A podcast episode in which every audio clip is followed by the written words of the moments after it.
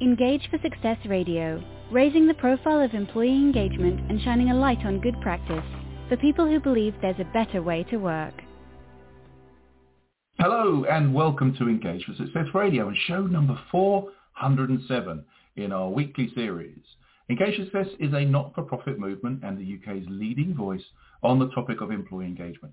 We're raising awareness, developing research, publishing evidence, provoking action and running events around the country all the time. In fact, registration is open on eventbrite.com for our latest free event, Why the Why Matters. Our purpose and an authentic story impacts engagement, and that's on Friday the 17th of September. You can visit us at engagesuccess.org to learn more and never miss out on any of our events by signing up for our weekly newsletter. I am Andy Gorham, your host for today's show and founder of BizJuicer, where I help companies connect purpose and proposition to their people, creating stickier, more successful businesses from the inside out. And today, I'm speaking with special guest Pip Gwynn, who's a business psychologist and director at Insight HRC.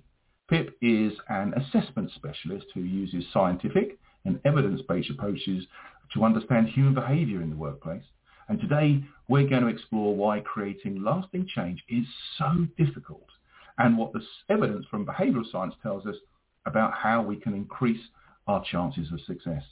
Hey Pip, welcome to the show. Thank you for having me. Oh, it's great. I, I love a bit of behavioural science. So before I get to sort of geek out on that, why don't you tell us a little bit about yourself and what you do? Yes, of course.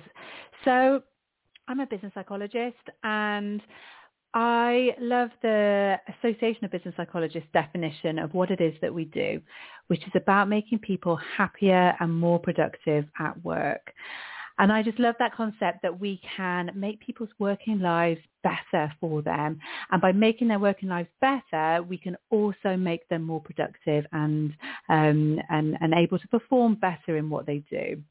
So at Insight, what we try to do is to understand and change behavior in organizations. We want to inspire people and particularly leaders to spark change. So our approach is about empowering people to make change themselves, not to do that change for them.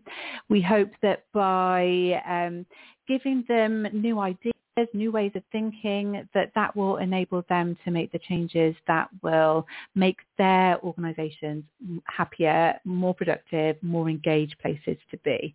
We know that the better we understand ourselves and each other, the more satisfaction we get from work.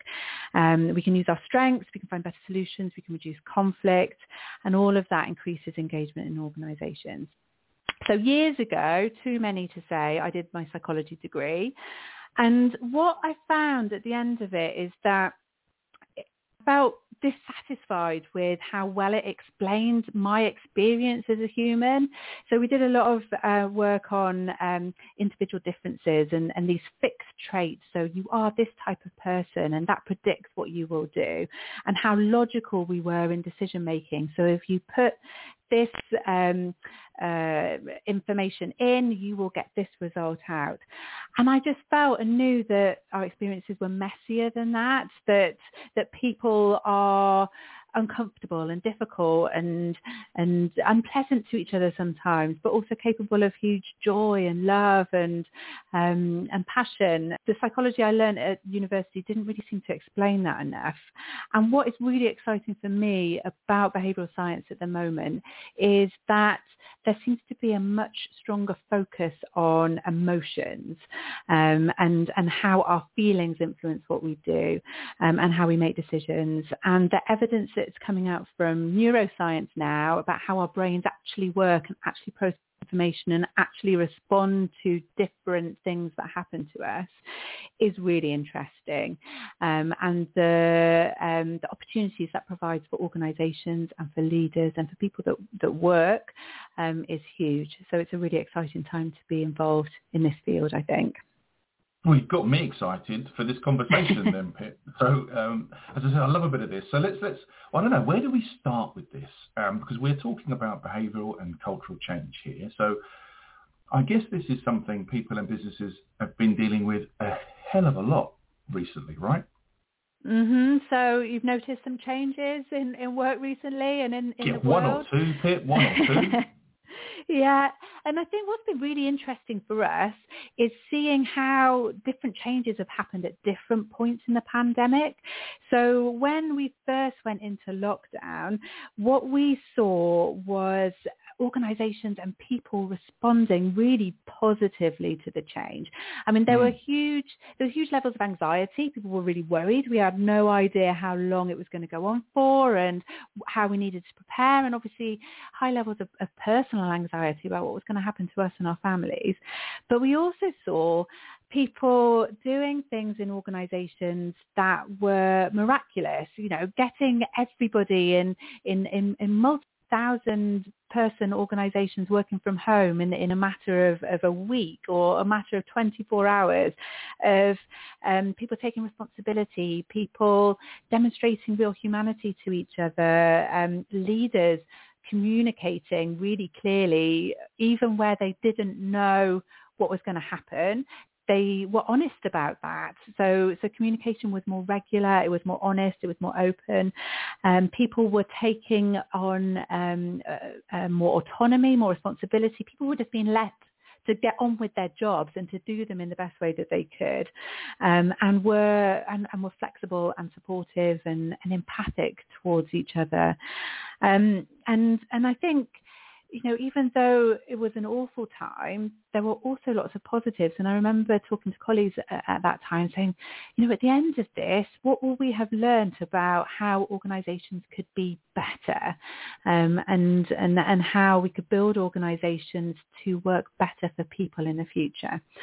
And I think what we've seen as time has passed is is that that people um, that the employer employers are starting to, to push back on em, employees and trying to put, take back some of the control that they let go of in those early days, um, and and we're seeing and in the news, you know, it, it's coming up now about you know organisations wanting people to come back and employees pushing back against that because they um, they've proved that they can do their jobs really well from home, um, and and we're also seeing people asking for more you know, so um, that greater focus on well-being how is that going to last? We've seen, um, you know, greater focus on uh, inclusivity as a result of the um, Black Lives Matters movement, um, and and McKinsey brought out some research earlier in the year that that demonstrates that while some people obviously are, are, struggling financially as a result of the pandemic, lots of people have, have been able to save through this time and are making choices about their careers based on um, what they want, what their real passions are, you know, that they're not prepared to put up with nine to five hour long commute either way, to work in an office um, and, and not have the, the, the flexibility and, and autonomy that, that they've had over the previous year. So I think they're calling it in America the great resignation and, and I think it just puts engagement much more into the spotlight of, of how we can support people um, around change and about around the changes that are happening in organisations at the moment to, to, to, to engage people and to um, and to, to, to make them more positive places to be. I read an article in The Guardian over the weekend about uh, how people are pushing back on, on organisations and where they're not offering flexible uh, working options of, of, of, just leaving and, and, and, and looking for, for other roles. So, so I think it just puts how we work with uh, people in organisations much more into the spotlight, how we treat people as humans and how we make organisations more human. I, I, love all that. I mean, I think that for me, that was one of the bright spots, if you can if you can say that over, over mm-hmm. the pandemic, yeah. that, that that humanity coming back into business. But we are seeing it now, the, the, the, the great resignation, the pushback, a real tug of war going on.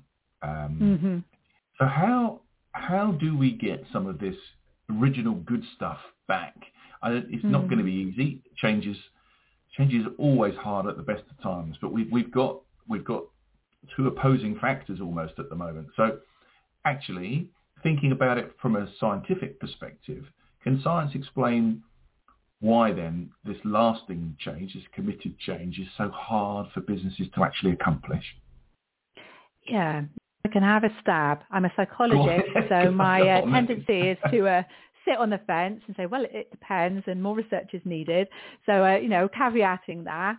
Um, I think I mean, the change that we're looking at here and that we're talking about today is, is around cultural and behavioural change. So the mm. holy grail of change, the change where people do things because they want to do them in a different way, where they where they understand the reason behind the change, where where they're motivated to make that change, rather than kind of procedural and policy changes where where you're just telling people what they need to do. So we're mm. we're looking at that holy grail of, of change. And where where that is so difficult for us is because of some of the ways that our, our brains are designed to, to work. So our brains work on on shortcuts that enable us to deal with the huge massive information that we have to process every day. So all the different, if you think about all the different things that you've seen today, all the different bits of information that you've processed today, if brains didn't work on shortcuts, there's no way that we would be able to process and retain all of that information. So we form habits we um, uh, develop expectations about what's going to happen. We form biases around how we think about things um, and stereotypes as well. So, so in order to process information, we develop habits and we are used to the way that things work in a particular way. So as a really trivial example, during the pandemic, at the beginning of March, the council made my street a one-way street. Six months later, I am still driving uh, towards my street from the wrong direction, realizing I can't go down it and having to make a massive detour. I noticed for the first time last week that as I was approaching my house, my brain went, ah, you need to approach the house from a different direction. I was so proud of myself that I'd, I'd recognized that. It's not unconscious yet. I'm hoping maybe by Christmas or maybe next spring, I just will automatically go the right way to get to my house. But it's just a reflection of of how used we are to doing things in a particular way. And that's one of the reasons why we find making those changes so hard because mm. it takes brain effort um, to, to, to, change the way that we do it. We need to be firstly conscious of the way we do it, and then we need our brains to unwind the way that we've always done it and to build a new way of doing it. And all of that takes conscious energy. And when we've got so many different things going on all at the same time, finding the energy to, to, to break those habits and to find new ways of doing things can be really difficult. And we need high levels of motivation in order to do that. And so, it can be scary, right? I mm. guess it's like sitting in the cockpit and turning autopilot off for the first time. Yeah, is, exactly. It, is it going to work? Is it? Gonna, are we going? Are we going to crash? Yeah, yeah. So there's fear. I've always done it that way, and that way works for me. If I do it a different way, what will happen and what will that mean for me? You know, our, our brains are designed to keep us safe and mm. to avoid risk. And sometimes taking that leap of faith, putting the autopilot on, means that we take a risk that, you know, we might plunge 30,000 feet we shouldn't do because it's been designed to make sure that we don't. But there's always that element of fear. And what happens if I'm doing my job and I do my job in a different way and people think less of me because of that? You know, the, yeah. the, the, the threat that I feel to myself and the fear that I um, that I feel, um, you know, holds me back from making making that change. And I think particularly behavioural change. Um, and, and and you you will know as well when when you're running leadership development programs and and you're giving people new ways of of thinking about things the hardest bit is getting them to make those changes back in the workplace where that risk is high.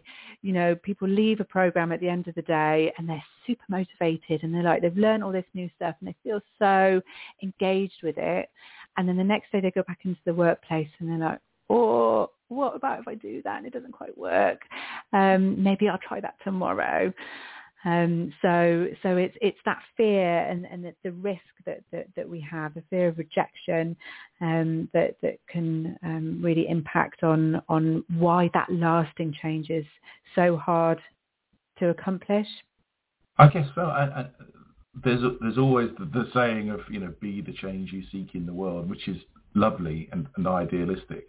And if it was mm-hmm. just you, I guess it's almost easier because you're yeah. going to be running into people who are on a slightly different trajectory or have slightly different ideas, and they it's not it's not easy, is it? You're you're battling with a lot of different factors here.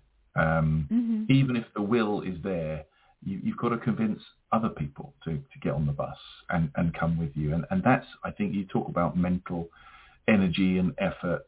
I mean, that's, that's why surely change is, is hard. Yes, you've got all that individual behavioral stuff and people's values and, and different motivations and different ideas about what reward or recognition means. And mm-hmm. that's, that's a big old cocktail to, to suck down, I think, and make work, right? Yeah, because when you're looking at cultural change and changing the culture of an organization, it's it's a, a whole series of individual changes. Yeah. And all those people are individually driven by different things you know so so they will have different behavioral patterns. So so what we call personality um you know so different different things that that interest them and motivate them different senses of identity of what what is important to them of what their values are um what motivates them what you know what what's the best reward for them. So you've got a load of individuals who are all coming at this from a from a different direction so, and, and, then you bring in the social dynamics of how to work together as a group and, and how we um, how we feel about each other, those social expectations, the fear of rejection, um, how we build um, trust and psychological safety, so we can say what we really feel without um, without fear that that people will laugh at us or they'll think less of us or or it, it, it will um, be a risk for us. Um, and and so so we've got so many complicated things all interacting together that all have an impact on on making those changes last. Um, and you will have some people for whom change is easy and they love it and they're like, right, what next? You know, whatever you want to change, I'm there, I'm right on board and then you'll have lots of people who are like, oh, I'm not sure about this. You know, how is mm. this going to work out for me? Um, and, and, so at an organisational level, that cultural change um, is, is is really challenging. I think you're right. I think there's two things for there in me that that shows the fact that and backs up the fact that you need that really clear direction for people to kind of rally around or at least see where it's going. And, mm-hmm. and then I think you need to set up um, ways to show that things are possible to build belief. I always believe that winning needs witnesses, right?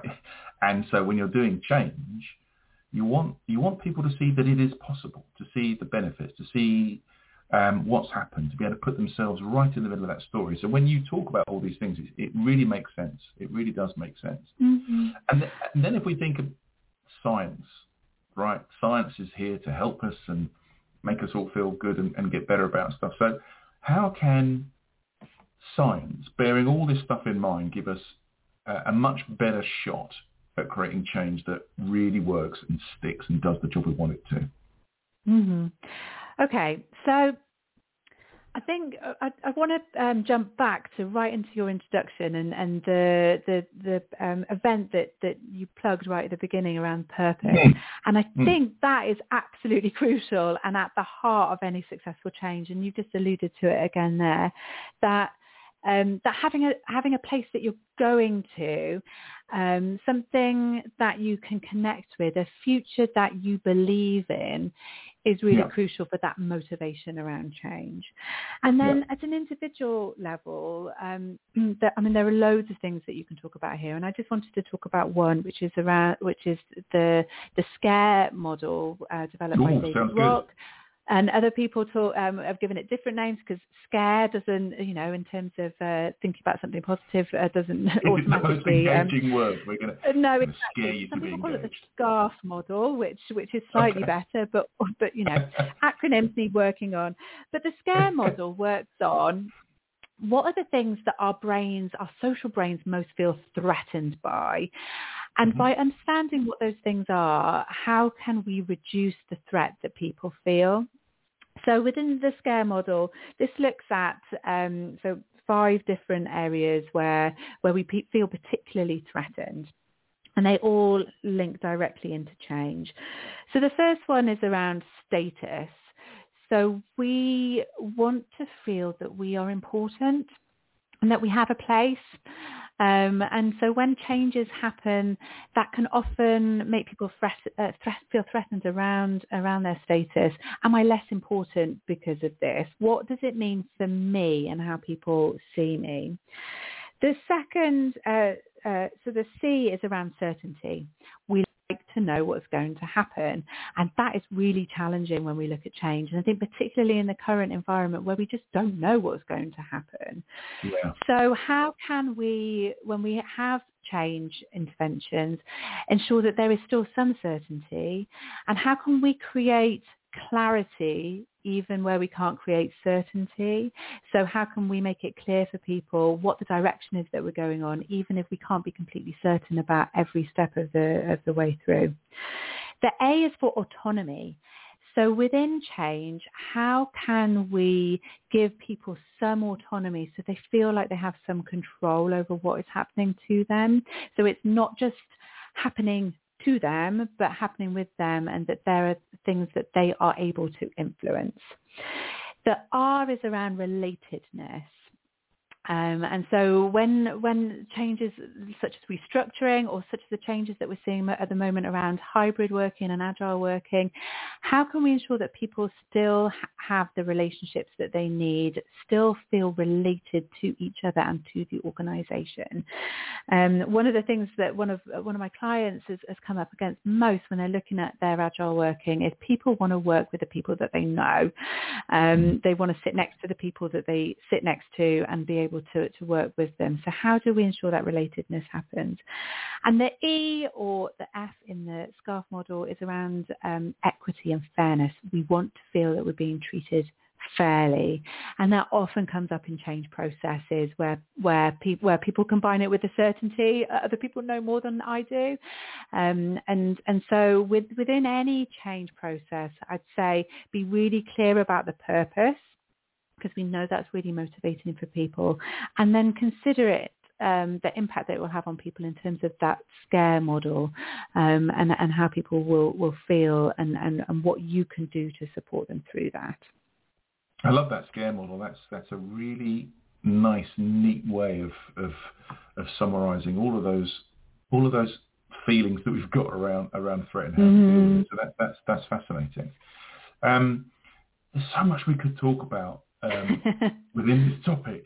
Uh, I said I was a bit of a behavioural science geek, but I have to kind of hold back and, and, mm-hmm. and take us through. So if I guess if you were sitting down with a client today, and we think about what we've talked about, let's just, let's take a, a place where they really didn't know where to start with all of this stuff. Where mm-hmm. do you recommend people do start? And if you were to offer them, in addition, one real piece of advice to get them through, what would that be, Pip? Okay. So what I love about working with clients is that they are all so different. And so hmm. there mm. are no one size fits all approaches and solutions and unfortunately no silver bullet to make lasting change. I mean, if you look on Amazon, there must be hundreds of thousands of books around change and so many different models and approaches that you can take. What, um, what we're really trying to do with all of our services is to focus more on the analysis that happens at the start. So where people don't know where to start, um, uh, in terms of implementing change or even what changes need to be made. What what we suggest is, and what we would do is is what is, is, is to understand the organizational context. Do you know where you need to be, what your future needs to look like, and what is the context that you're working within at the moment? So when we're doing leadership development programs and team building, how do you understand what the strategic goal is for that team? What do they need to achieve? What do you need leaders mm. in your organization to be able to do? And what's the current context like? So, so what are the strengths and, and the personalities and the drivers of those individuals? What will prevent change from happening? What will be the barriers to change? Um, my summer reading been a new book by uh, Katy Milkman called How to Change. And one of the things that really struck me is um, that, that she said is that organizations that understand the barriers to change are the ones that are most likely to succeed in change. Um, and I think that is a really useful place to start. Where will this change go wrong? What is our history of change like? What um, what what has worked for us and what hasn't worked?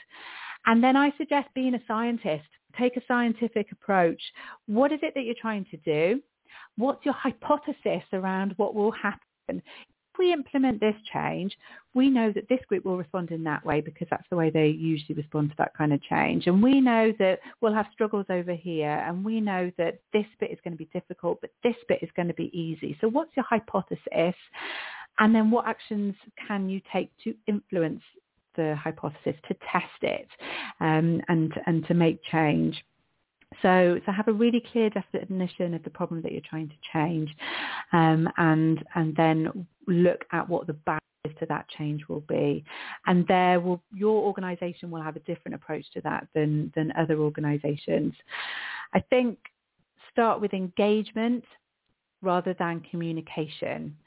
So lots of organizations we see start with, right, this is the change that we want to implement and we will communicate, communicate, communicate what the change is going to be. And where I see organizations being more successful is when they start with engagement. How do people, this is the problem that we have, and how do people in the organization think we can solve that? Um, you know, often people who are on the front line have amazing ideas. How can we engage them with that change process? The most successful change doesn't feel like change at all. You know, your organization will be changing all the time. Your team will be changing all the time. You will be changing all the time but we have this concept that change, and I'm using my quote marks there, um, is difficult, that we remember the ones that were really difficult. The ones that were really easy were the ones where someone said, what about if we do it like this? And everyone said, yeah, let's do it like that. And they were all bought into it and they understood why and they just did it. And that's the change that, that lasts and that's the change that, that we want to try and create rather than trying to push that rock up uphill um, all the time to um, where that change feels really difficult.